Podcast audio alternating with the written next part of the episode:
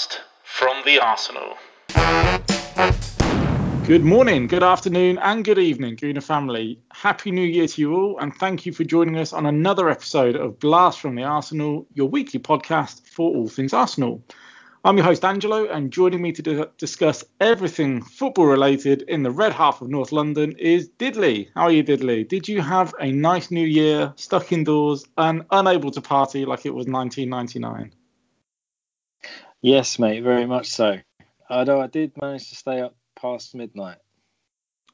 An achievement in itself. And was that just to make sure that we actually left 2020 and it didn't carry on as an evil curse? Oh, yeah. I mean, I can't get enough of Jules Hootenanny. That's the problem I have. Can it get any better?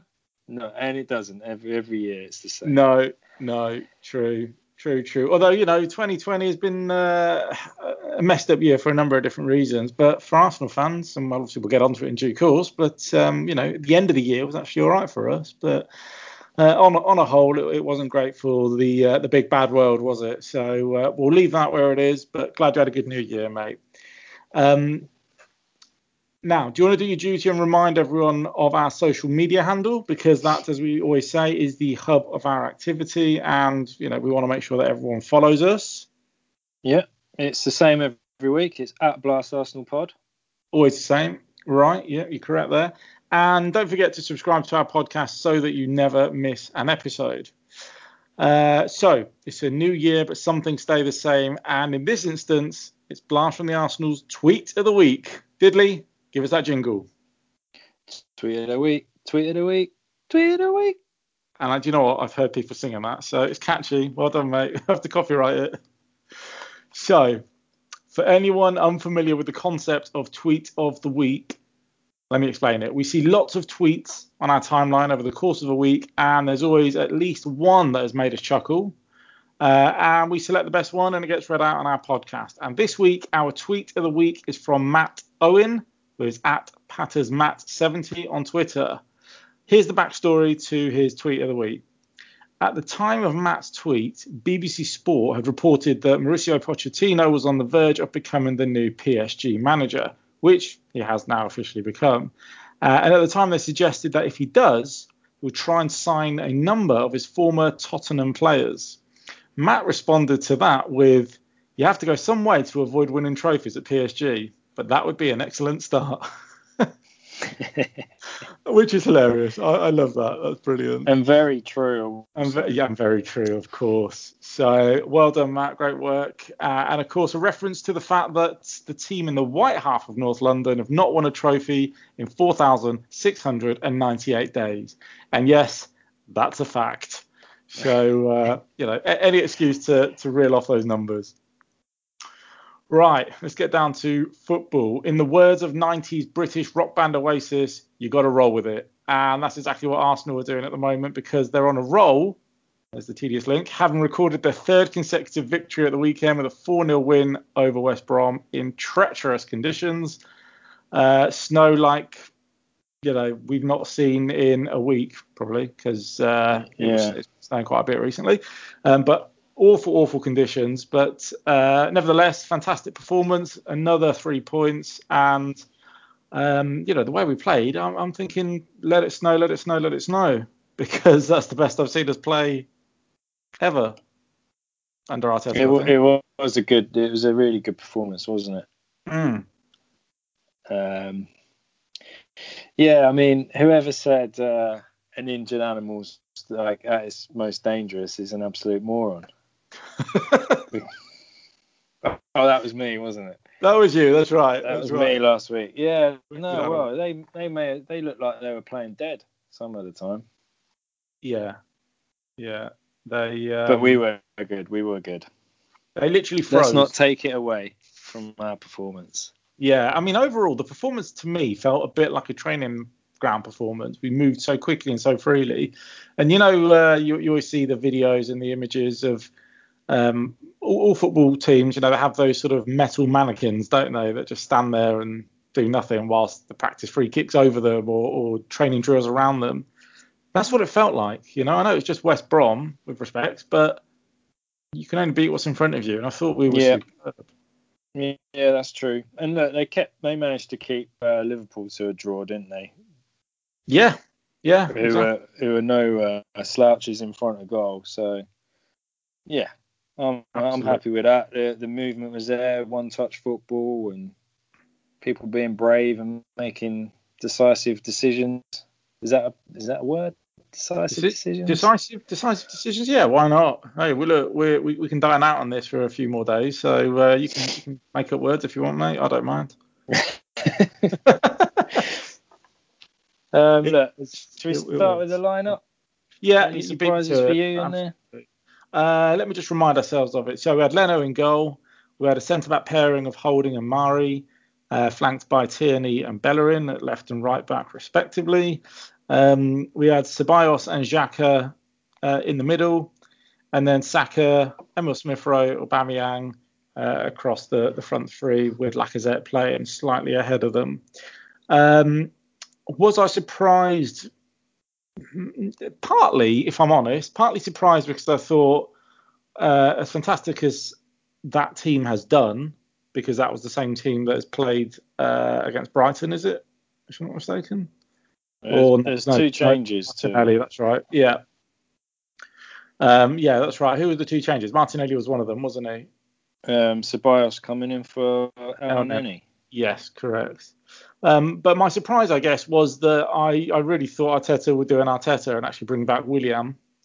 But he kind of stuck to his guns and kept with Saka, Smith Rowe. And whilst we've been championing for it all season, Aubameyang to play down the middle hasn't really worked for whatever reason, but putting him out on his left, he does seem to be able to contribute more to the team for some reason. Well, that's certainly how it looked in that particular game. So I don't know. Are we in a position now where we're having to shove him out to the left? Probably feels like the wrong phrase to use, but is that his best position now, or do we still think he's better down the middle? It's a tricky one. I guess if you base it on how he performed last season, the majority of his games were from that position. So, yeah, it could well be just putting him back out there for a bit, just to give him a bit more, you know, familiarity within the side.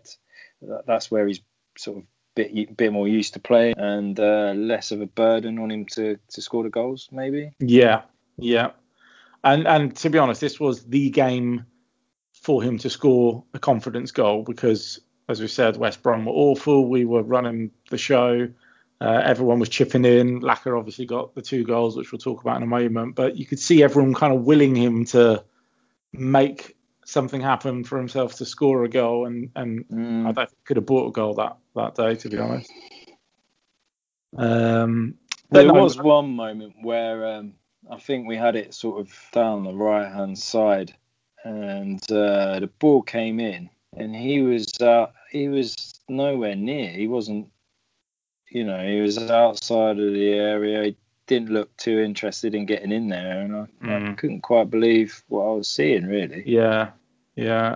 Which is interesting because obviously, I don't know, I can't remember what minute into the game it was, but it was quite early on, and Saka was cutting in from that right-hand side, and he did it a couple of minutes, you know, one chance after another, quite similarly, where he was sort of stepping over the ball, cut back inside onto his left-hand side, and crossed it as if it was almost a cross shot into the far corner. And Aubameyang, I think he got a toe on it and kind of crashed into the post, didn't he? He did, yeah. It's almost like, if he scored that, you know, that would have been a great start to the game. But it had broken that little sort of semi-scoring drought that he's back on, I suppose.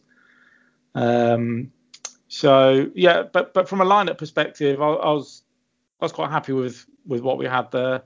I do prefer Ceballos to Elneny. You know, I do think I think Elneny and Xhaka are too similar, whereas I think Ceballos does have a bit more directness and forward passing about him. I mean, there was one, again, sort of set up quite early on where I don't know who it was. It might have been Rob Holding or Bellerin passed into Ceballos, and first time smashed it straight over into the path of Saka, I think it was. You ain't going to get that from Elneny, are you? No.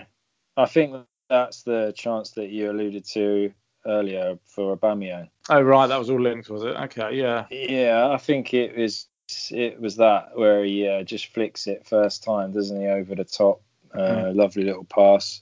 Yeah, he had a pretty steady game coming back into the side. I don't know whether he's realised he's got to fight a bit harder for his place, maybe. Yeah, and reports that Thomas Partey back in training today. Yeah.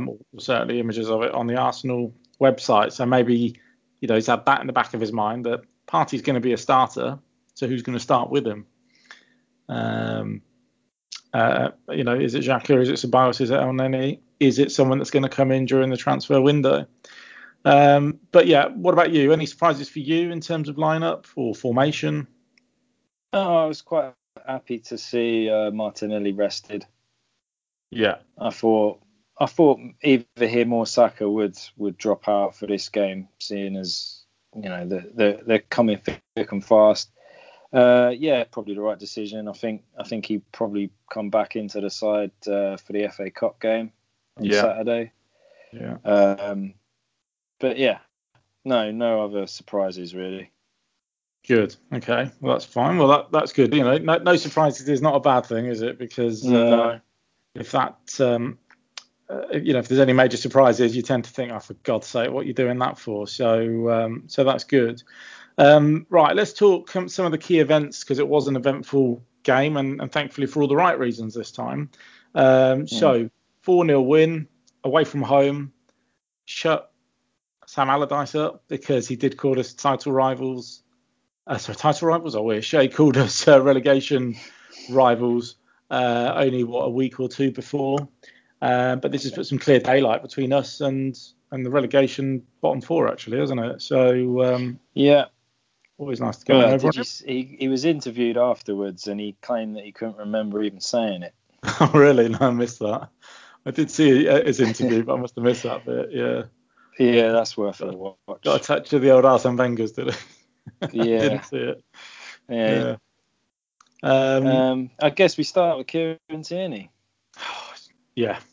Let's just back up a sec. We're going to talk KT, but forget his goal. Let's talk about freezing temperatures, snowing, Arsenal players in leggings. Never mind snoods and base layers. Long sleeve t-shirts. People are actually in leggings, and he's rocking around in shorts and t-shirt. Yeah, he's in Benidorm. Yeah. I mean, look. How do you feel? I put a tweet out about it saying, showing captain material there. And what do you think about it? Yeah, obviously, I wouldn't base it just on that, but he to me leads by example, and that's just one thing that says, look, I'm here. I'm up for it. Don't worry about that. Yeah. When I turn up to football and I see players, they in December and January, and they're kitted out like you say in the tights, the snoods around their neck, the gloves, the long sleeves, the Under Armour, bubble hat on. I think I target them straight away, thinking they're not up for this. Yeah. Do you know what I mean? Yeah. I know exactly what you mean. The irony that we're talking about. How cold it is, yet you got some heat on Twitter for that. Yeah. It's quite ironic. Look, I'm with you. I think he turns up with a real determination. I guess what I'm thinking you're thinking, and I'm in agreement with, if this is what you're thinking, is I don't care what the weather is. I don't care what's happening. Nothing's going to stop me from playing football. More importantly, nothing's going to stop me from winning this match. He has that competitiveness that we were too much of I'm going to wear a snood and gloves and everything else. We were all about making it a bit too soft and comfortable.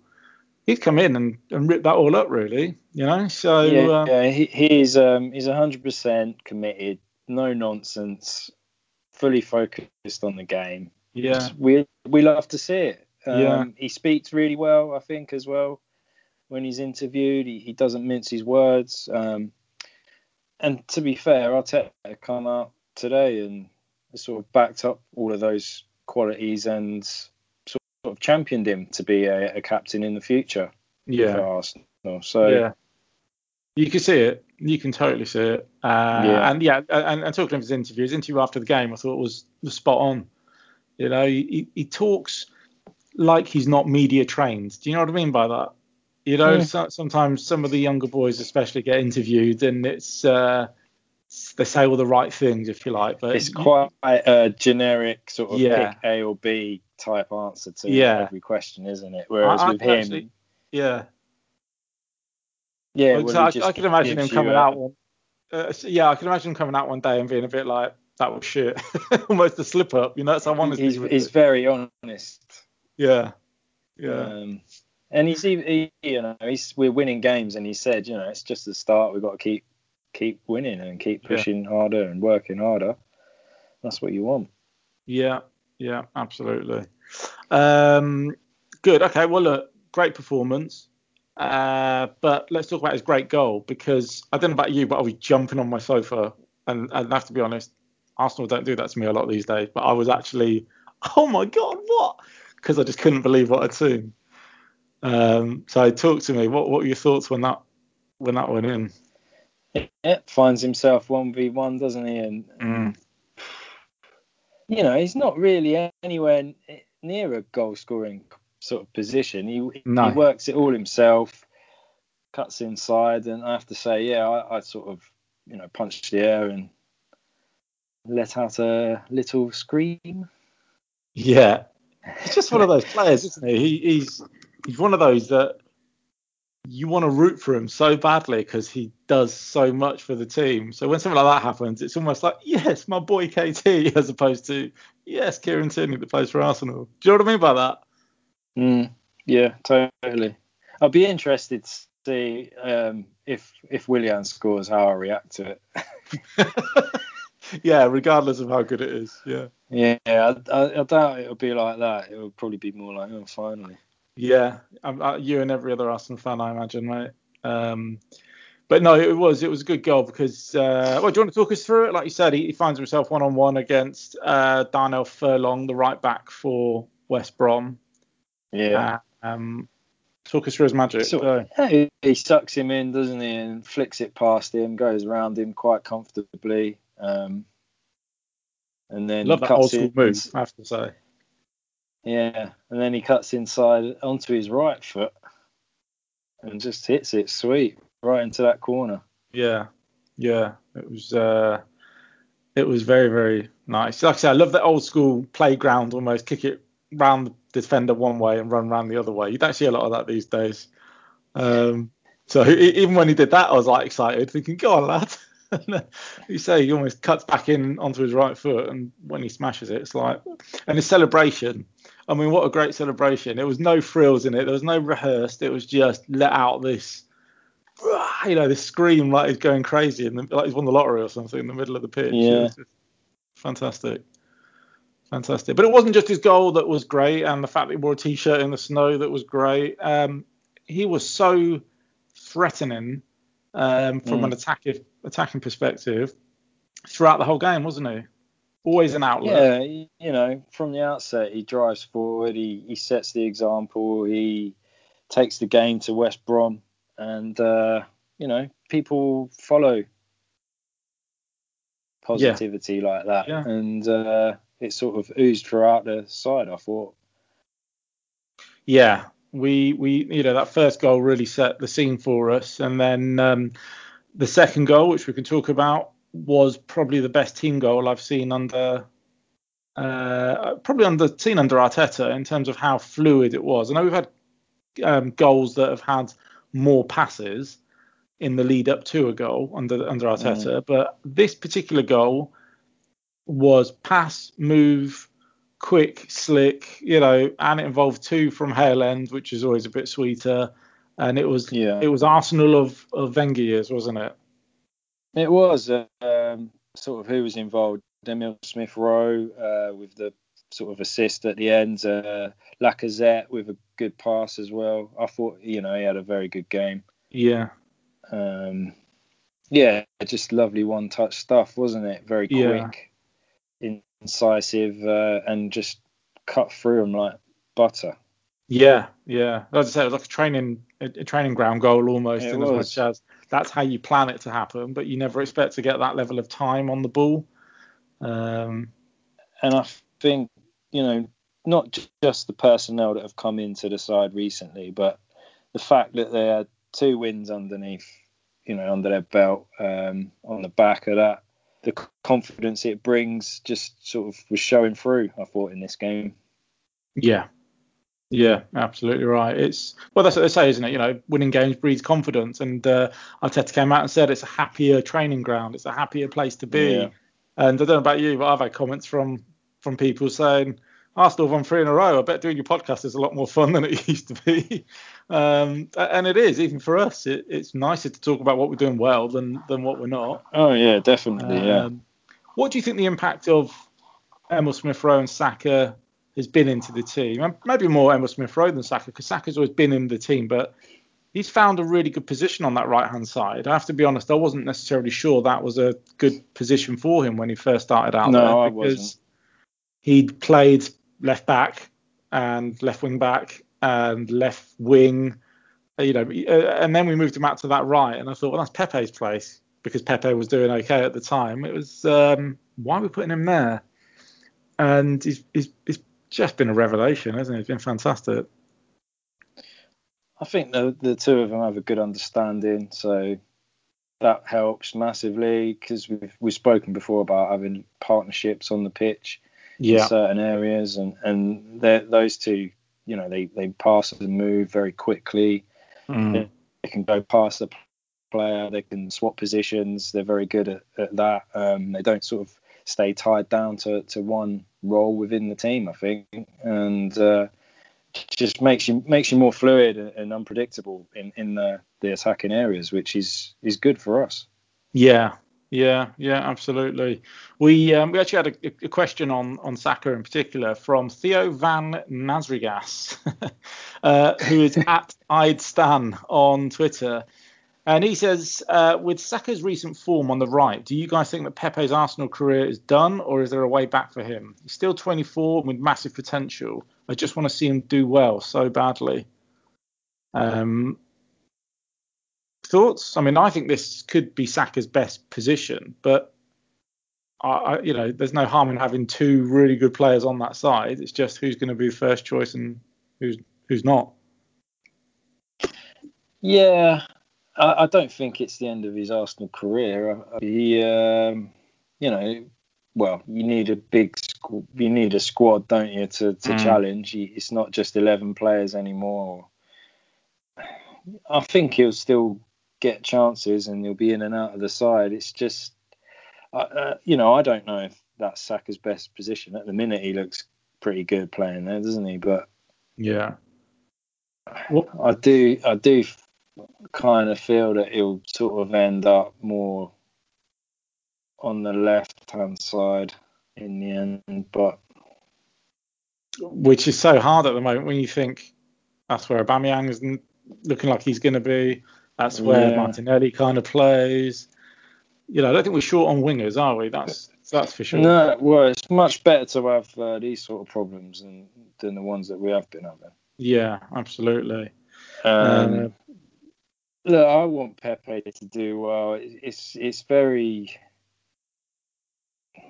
confusing as to why he's not really doing the business. I watched a video of him at the weekend. It was a compilation of his goals and assists for Lille.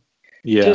Just because I wanted to see, like, was I imagining this player what this player, you know, sort of was supposed to bring to the team, and it just doesn't look. It looks like a completely different player. He's taking players on. He's driving forward. He scores headers. He gets in the box. He scores from the left. He scores from the right. Yeah, so Is it just a confidence thing?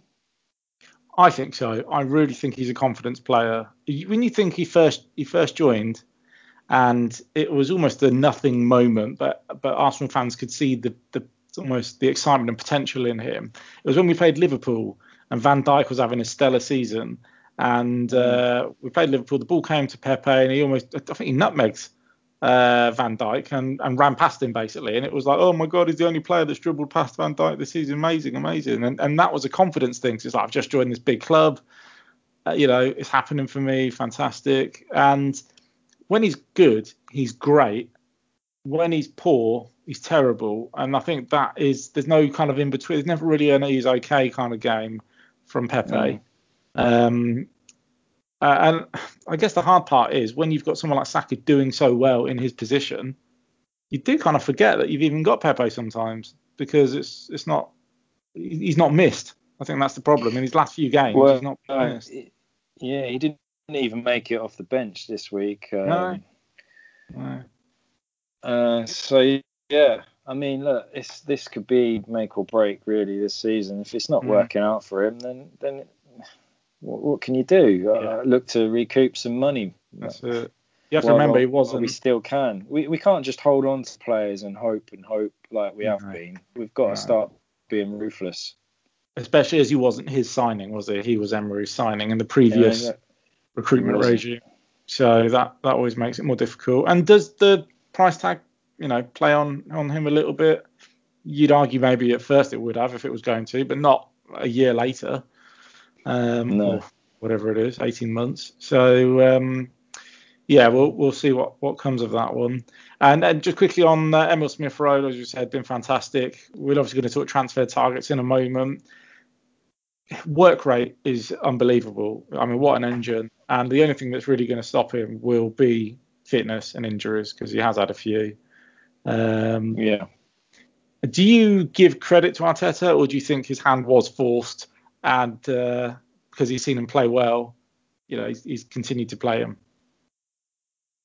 If I guess what I'm asking is, if Willian and co hadn't picked up their COVID isolation issues, would he have said, you know what, let's take Willian out of the firing line and put Emile Smith Rowe in, give him a chance? Or do you think he had to do it because of circumstance?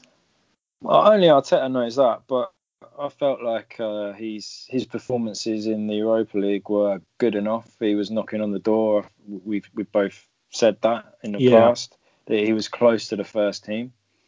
He got his chance and he's taken it, I think. The fact that they're getting substituted off at around 70, 75 minutes shows that they're, being looked after, and the job done, come off, get a rest, you're playing next week. Yeah, absolutely. And finally, the perversion in me wants to say Meso Ozil. I don't know if you saw his tweet eventually. I did, but I can't remember. Yeah, so he's been getting a lot of stick recently because everyone says, oh, well, Ozil's chirping up on Twitter when Arsenal are losing, but Arsenal start winning and he goes all quiet. And he came out with a tweet that was, people have read too much into it, or maybe they've read the right tone of it. It all depends how you take it, but he put something along the lines of, good to see Arsenal playing well with an actual number 10 playing, or something along those lines, as if to say, I'm number 10 and if you'd have played me, we could have done better. Or is he just encouraging Emile Smith Rowe, who is number 10? You don't know. I don't think he is, no. I think he knows full well what he's doing when he's tweeting stuff like that. Yeah. It does make you wonder. If anyone thinking that he's going to get called back into the team and registered for the second half of the season, I don't think so.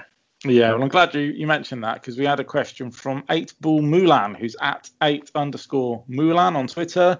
He says, wouldn't it be ideal if we registered Ozil to add up to Emile Smith Rowe in that number 10 role for 6 months, rather than bring in Isco, who also has no end product to his game and might need time to adjust to the league? What are your thoughts on that? Do you think it would be better to bring back someone that understands English football? Obviously has the quality, but maybe use him as the backup to Smith Rowe, rather than bringing someone like Isco, whose stats are actually not that great. As much as I was calling for him to join us last week on a 6-month loan, someone pointed out his stats and they're not brilliant. And there might be that period of adaptation. I mean, you look at some of the other players that have joined the league this season, James Rodriguez and Thiago Alcantara. They've not had fantastic starts, and they come with big reputation. So, what's your thoughts? What's your thoughts there? Do you think maybe we should bring him back? Because I can't imagine from the noises I'm hearing that he's going to have his contract paid up and he'll leave. He wants to stay until the end of his contract. Yeah, he's a player with qualities that we needed all season, but if you burn your bridges, then, which I think he has done, there's no way back. Yeah, he's the had damage enough chances. Done. You know, with different managers, Arsene Wenger sort of let him get away with it because he was like a luxury player that he was quite happy to, you know, don't worry about coming in today then if you're not feeling great kind of thing. Bad back, yeah. Don't worry about it, mate. And then he's, you know, he's doing whatever he's doing. But look, I do think that we obviously need a player like that with his qualities. Yeah. Whether we can get one is another thing. Yeah. But I don't think it would be right. It could really unbalance the sort of mood in the squad. Yeah. And sort of undermine Arteta a little bit as well. Like, I don't know. What's changed? Yeah, that would be my only issue is that, you know, he's put him out in the cold to bring him back in. It didn't work for Emery. It made him a bit of a soft target, didn't it? So yeah, I can't imagine that Arteta would do it purely for the fact that it would put him in a position of weakness. Even if he thought that he was right to bring him back, how would it look to everyone else? You know, you make a firm stance and you stick by it. People know that when you say no, it means no. If you suddenly bring back somebody, it does look a bit like, well, I say no, but you could change my mind if you want. Just weak leadership is how I view it. And it's time to move on. It's going in 6 months anyway. It is. That's the end of that. Okay, there were two other goals that were obviously scored in this game, both by Lacazette, who now has 7 goals this season in the Premier League. It's 5 goals in his last 4 games. You're looking at league goals only, Auba's second with 3 goals, which is the same amount of goals as Saka as well. So out of the cold has come Lacazette to sort of be our focal point, and it seems to be changing, doesn't it? There's always someone one week or every couple of weeks to the next that's the golden child, if you like. We'll talk through the goals in a second because there were two fortuitous goals, I think. What's your thoughts on Lacazette, though? Because he's currently 29. He's going to be 30 in May. His contract ends at the end of June 2022. So he's got 18 months left on his contract. There's not been any talk of a new contract. Arteta keeps saying we've not spoken about a new contract. And he's going through this little purple patch. But if you look at the whole of his Arsenal career, it's not exactly been rainbows and butterflies, is it? So...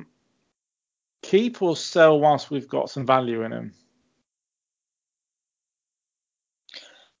I think we do need to become more shrewd in the market when it comes to selling players. And if there is some value in him, we should probably look to take advantage of it. Would you give him a new contract, if it was 2 years? Or do you think we need to move on from Lacazette? We've seen the best of him and he won't get better. Yeah, that's it. It's hard to say, isn't it? Is he having a renaissance now? Like, is he going to kick on from... I guess it depends how the rest of the season goes. You know, if he carries on at this rate and ends up with over 20 goals, it might be stupid to sell him. Mm. Because goals are hard to come by, and, you know... if you've got a player there that's doing it already, it does seem a bit silly. The only issue would be the length of the contract and the amount that you give into it. Mm. I think a sensible 2 years or a year with an option, maybe. Yeah. You find that when players get to that 30 age, they think, how many big contracts have I got left? You know, do I want to make money? Well, this is it. and go to, who knows, a PSG. Would they be interested in Lacazette? A Juventus, they've been linked with him. A Roma, you don't know, you know, Atletico Madrid. Yeah, so he might want to change. You know, the transfers happen because of three things: the player, the club, and the other club. Yeah, yeah. Time will tell. I think the thing with Lacazette is, in the role that he plays for Arsenal, whilst he scored 5 goals in his last 4 and 7 all season, I don't think his role and his contribution can be defined by goals, which is a stupid thing to say given he's a striker, but it's his hold-up play, and it's the way that he brings other players in, and it's the way he holds the ball up well, you know, his strength, and I like what he does. I don't think he's brilliant at it. I just think he's better than Aubameyang at it, and maybe it stands out a little bit. So I guess the similar player you would, I suppose, say that we've been linked with in recent times is Diego Costa. Not a great goal scorer, but holds the ball up well, blah, blah, blah. Would you rather have Costa or Lacazette? No, I mean, I'd rather have Lacazette. He's 3 years younger and, you know. Yeah. But he doesn't get sent off either, so, or booked or do twatty things. Correct. Do you want to quickly run through those? He likes to sulk, doesn't he? Sometimes, he does. I think. He does. Yeah, but yeah, that means he cares. That's just strikers for you. Yeah, that means he cares, like I say. So, do you want to talk through those 2 goals, and then we can quickly move on to questions, or if you remember them particularly? They were sort of good build-up play, tidy moves. I just thought the defending was shit for both goals. So yeah, you're absolutely right. Yeah, you're absolutely right. They just stood and watched for Lacazette's first goal. There was a shot, I think, that hit someone, and then it hit the bar or the post and come back out to Lacazette. And that's right. It couldn't have been easier for him, really. Right place, right time. Yeah, it was a run from Saka. He put a cross in with his right foot again, and it was former Arsenal player Semi Ajayi who tried to clear it. He almost scored a cracking own goal. It thundered off the post. Emile Smith Rowe, it fell to him, and he took a shot, hit Ajayi again. He was right in the thick of things, weren't he? And then it fell, as you say, to Lacazette.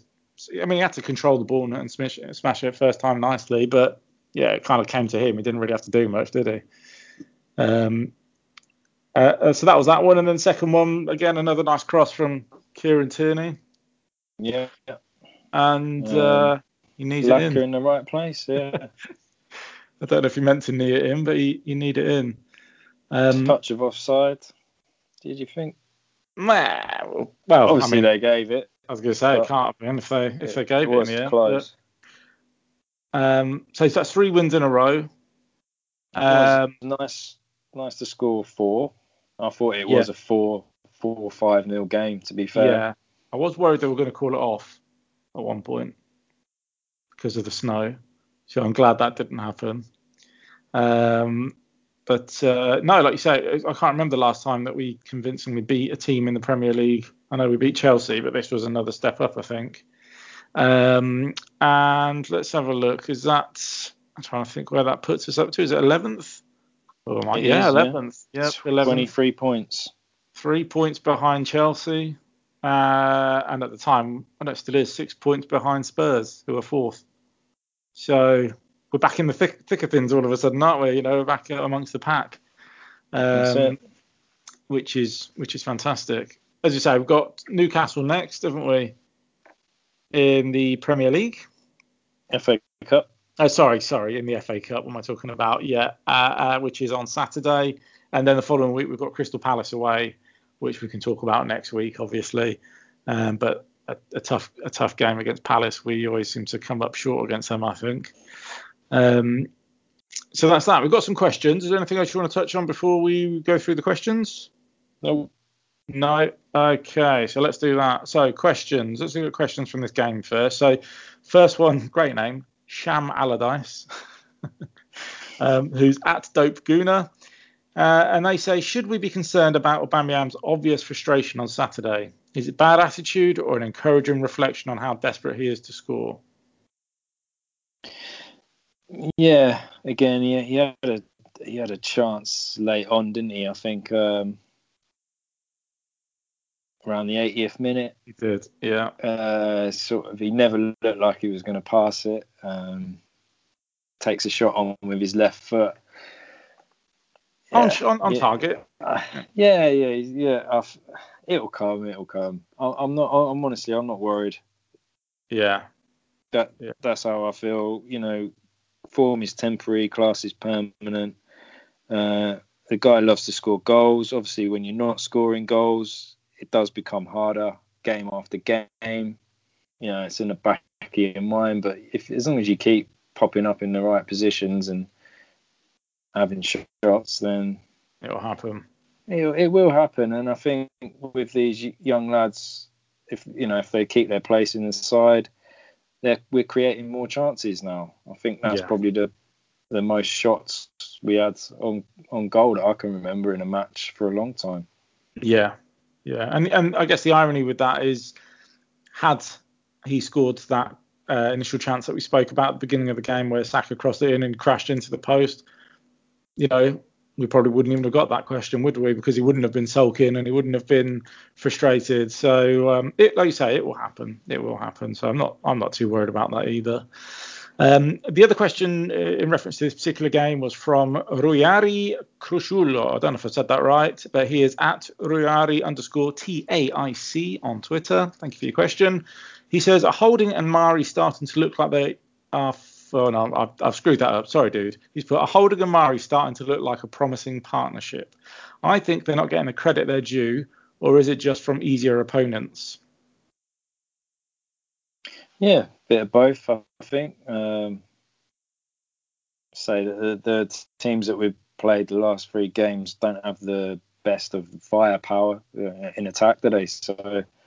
You know, they're going to have a bit of an easier ride. Interesting to see how they fare if they come up against when they come up against Wilfred Zaha, maybe he's got a bit about him, bit of pace. Yeah. You know, we'll see. But yeah, I have to agree. I've liked what I've seen of Pablo Mari and Rob Holding, to be fair. And of course. There's rumours going around now that he's going to be offered a new contract. Is that right? Yeah, that's what I'm hearing too. You need a certain amount of centre-backs at the club. A few of them are obviously going to leave in the summer. I would suggest that he's maybe one that we do keep hold of. Yeah, I think so. He's no nonsense defender, isn't he, at the end of the day? Yeah, and, he's fairly steady. He doesn't really have too many bad games that I can recall. Yeah, I saw a stat. I'm going to try and look for it now. Where Rob Holding's Rob Holding's record versus the top six is like brilliant. Typical. I probably won't find it, but yeah, his performances versus the top six and I say statistics are actually very good. He's only 25, so there's still plenty of mileage in him. And I do think, I mentioned this last week, he doesn't get the credit he deserves because it cost £2 million and came from Bolton. And he's English. You know, if he was called something else, a bit of a Sam Allardyce quote, that isn't it? You know, but if he was Rob Holdinho, you know, he probably would be a bit more limelight in this country. So I think those two have done very well together. I think we've spoken about it before, though. I think Gabriel, of the two left-footed centre-backs, will be the number one. But Mari, you say you need a big squad. Mari's actually proven to be a shrewd bit of business yet again. I think he cost us 14 million in total. Was it 7 million initial fee and then another 7 to time up? In this market, that's nothing, is it? It's peanuts. And on the right side, Holding will be a valuable player to keep hold of. It's just, as you say, with the number of players leaving either this January or in the summer, who's the long-term right-sided centre-back? Because Mavropanos is still out. Is it VfB Stuttgart he's at? on loan. I don't know whether he'll make it at Arsenal. And the other one is William Saliba, who I understand is joining Nice in France on loan for the rest of the season. Obviously, we'll come on to transfers in a moment. But so, yeah, two players to consider there for the longer term. But I do think we'll end up buying another centre-back. Yeah, right. I do. I think, you say, Saliba the long term. And I think it's probably him and Gabriel to be the future partnership of the defence. And then you've got Mari, Holding, and then probably one more. Five, I think, is probably the right amount to have. Yeah, you're right. Especially if you play with three centre-backs, you need five really in total for the cover, don't you? Okay, a few more questions. This one comes from Leo, who's at Kosher Pop Tart. Love a Pop Tart. He says, long-term position for Martinelli. Think he has good qualities to play up top. Would you play him as a striker? I mean, he has played there for a few games for us before, but I think he's actually stated he prefers to play on the wing.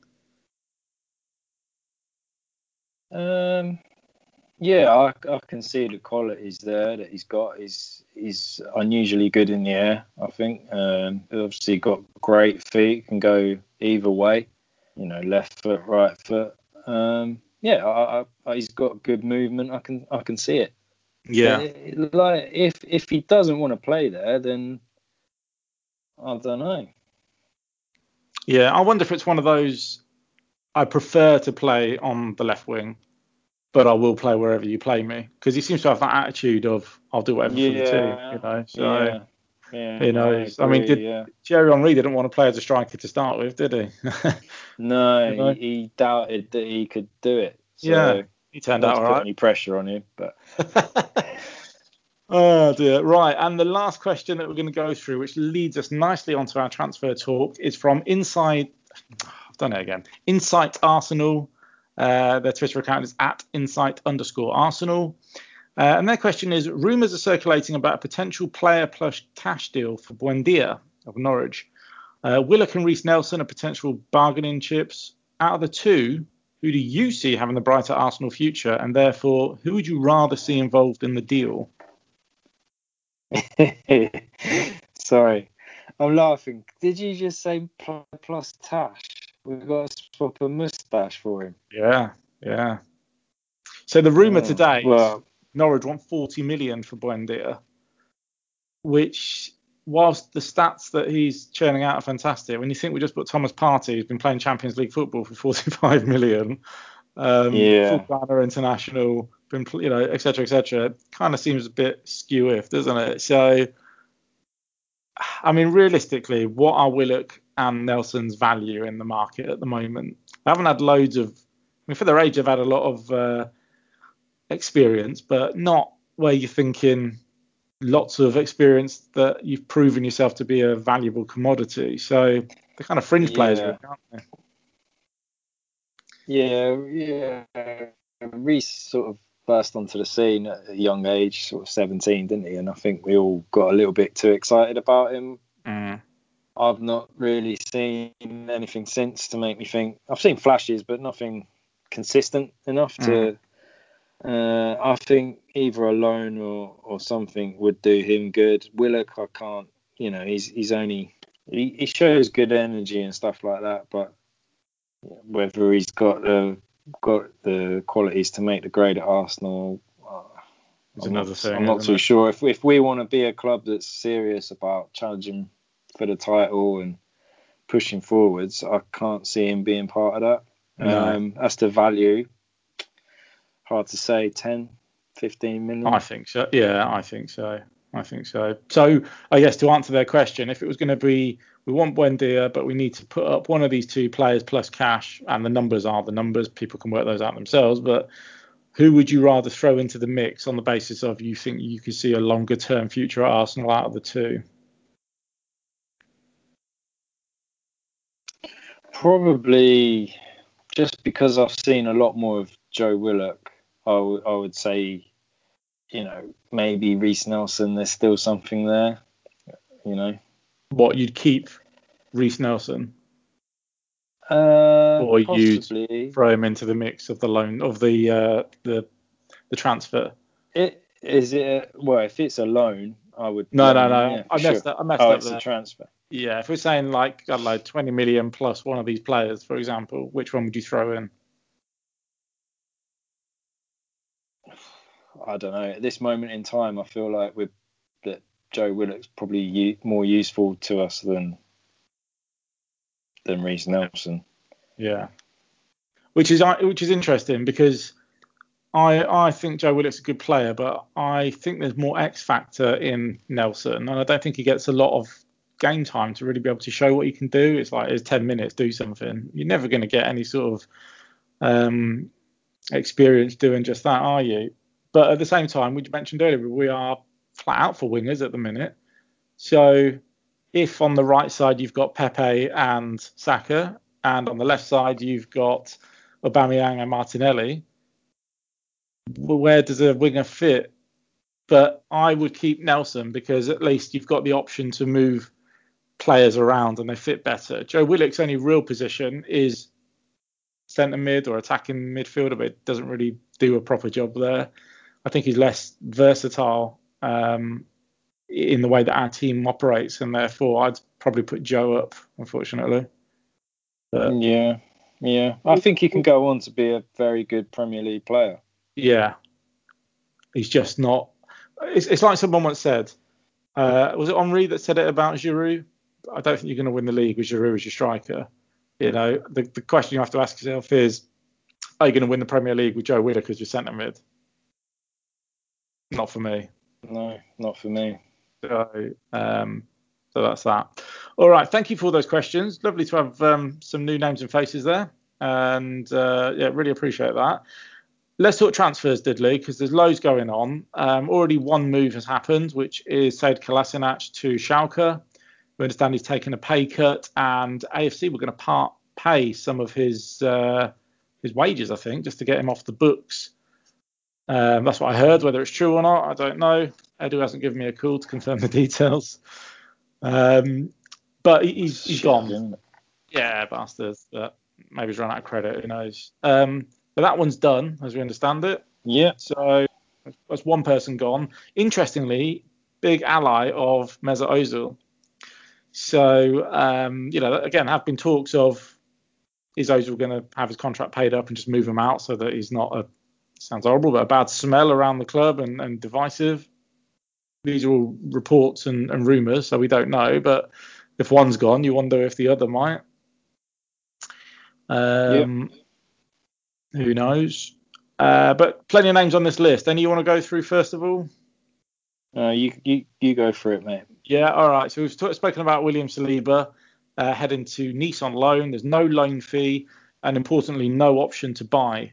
But they are going to pay his full wages. So it's game time for him. We get to see him develop and we get to keep him longer term, which is – it's weird that we've got to – January to have to make this decision. I can't really believe we couldn't have come to that thought process when we were in, towards the end of the summer. I know we tried to get him back out to Saint Etienne, I think it was, but it didn't happen in time. But for him to just sit there, not play any Premier League, Europa League, FA Cup games, and it's just been a waste of 6 months in my eyes. But what do I know?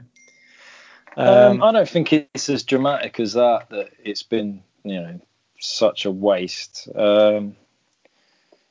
He could have obviously come back and gone straight out on loan again in the summer, but at least he's had sort of 6 months or however long to acclimatise to the club, to the players, to familiarise with the surroundings, to get better at the language and the understanding of how Arsenal are playing football and the club, the culture, and all those things. And I think that's important. That's still, he's only 19. Yes. Yeah. I think the fact that he cost a lot of money for that sort of, that age, and the fact that he did have top flight experience in France, sort of people were thinking he was just going to walk into the side because he was so shit at the back. Yeah. But I think that it's still valuable experience, and you know, if he gets a good run of games now until the end of the season for someone else, that's great. Next, when he comes back next summer, he'll be fully able to hit the ground running, I think. Yeah, you're absolutely right, actually. You know, you forget about all of those things. You forget that football players are humans and they still have to adapt off the pitch before they can make it happen on the pitch. I've played in a foreign country and it is hard. It is hard. Yeah. The first couple of months were, you know, really difficult to try and adapt to the way that the teams played so differently to here in England. That to get used to that and way the language and stuff like that. Yeah, just different life, isn't it? Yeah, absolutely. And I think what didn't help him was his really cool transfer unveiling video, because you know when you watch. Yeah. A trailer like that and you're like, oh, I'm buzzing. You know, you might watch a film and you're like, oh, I'm buzzing. That's how everyone felt about him. It was like the slickest, coolest video ever. I got off this jet and he's doing his really cool, his medical. Everything's just awesome. Holding the jersey. Oh, this guy's awesome. What? He's not playing any games this season. Oh, right. Okay. Well, that was a bit of a anticlimax. And I think that's probably what's happened to it. So... right, some others on this list. Marcel Sabitzer from Red Bull Leipzig, or RB Leipzig. Quite a big name in Europe. Much like quite a few of these names, actually. Any thoughts on him? Because I know of him and I've seen him play, but I don't know him well enough to say he's going to be a great player. And I think Chelsea have proven this season...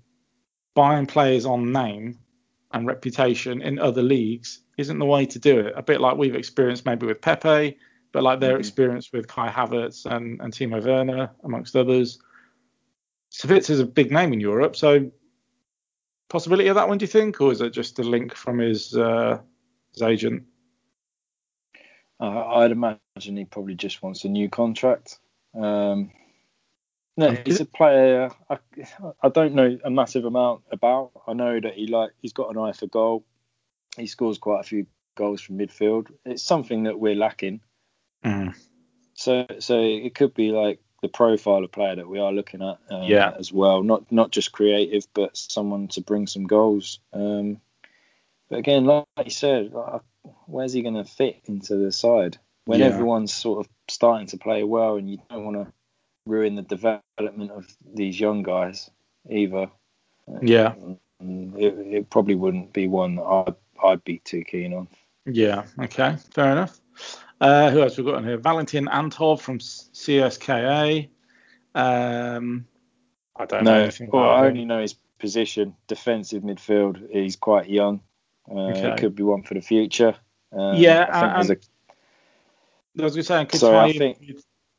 Fiorentina apparently want to take Lucas Torreira from Atletico Madrid, picking up his loan that he's currently got, from Arsenal. So it could be one defensive midfielder for another, albeit we lost him this season anyway.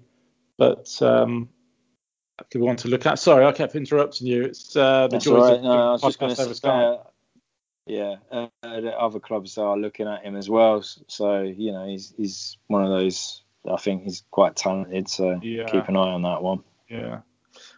This one I'd love to happen because I think he's a great player and I have seen the link myself, but we'd have to ship players out in that position before we got him, and that's Tariq Lamptey from Brighton, former Chelsea player. Is he right back? Is that right? Yeah, he's a right back. Yeah, again, another one that Chelsea deemed to be too short. Yeah. And he's putting some cracking performances, isn't he?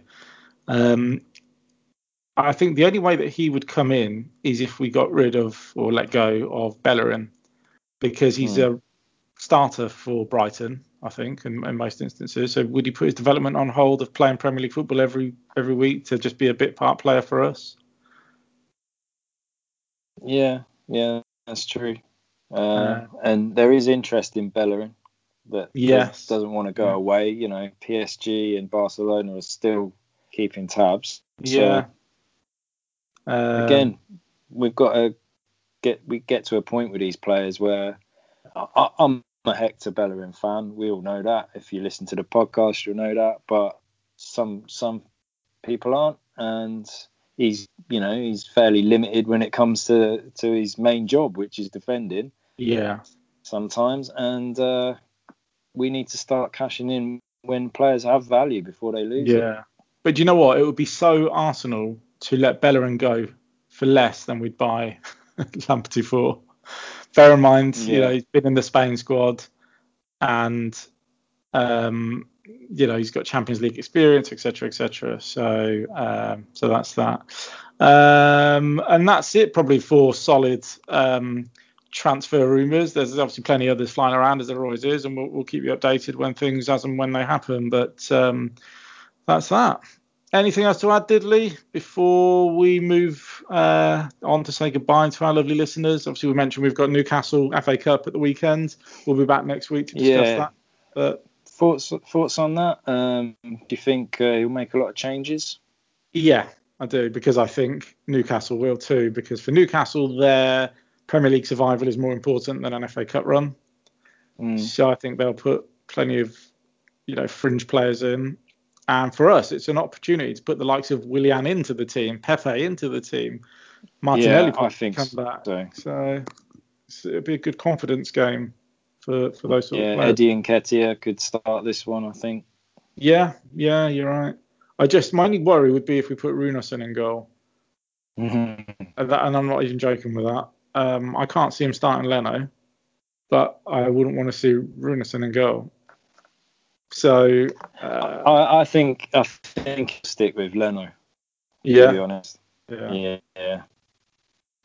Especially with Andy Carroll likely to start, you know, because he's not a starter. I mean, he's a big old boy. You kind of need that. So good. Okay. Well, as ever, thank you for keeping us entertained with the football Arsenal, and thank you to our listeners for listening to our podcast and your continued support. We had a right run over Christmas, so I think we did four or five episodes in the space of 2 weeks on the back of all the games. So thank you for downloading those, and that's that. Anything from you, Diddley? No, just thanks, guys. Keep listening. If you listen on Apple, leave us a rating. That would be helpful. And if you don't know about our Twitter, where is it, Angelo? Back at you this time. Yeah, it's at Blast Arsenal Pod, and we're on Instagram too. So don't forget to follow us. All right, until next week. YouTube as well. And YouTube, of course. You know, whilst we've been recording this, I think they've probably just announced a national lockdown. So Diddley and I won't be together recording a pod for at least a few more weeks, but that's speculation at the minute. I haven't checked my phone, but if that is the case, as soon as we're back together, we will do a live YouTube show, won't we? Yeah, we will definitely. Yeah, we'll celebrate getting back together. Yes, we will. We will indeed. All right. Lovely. Right, we're going to shoot. Thank you. Take care, and we'll speak to you next week. Bye. Bye.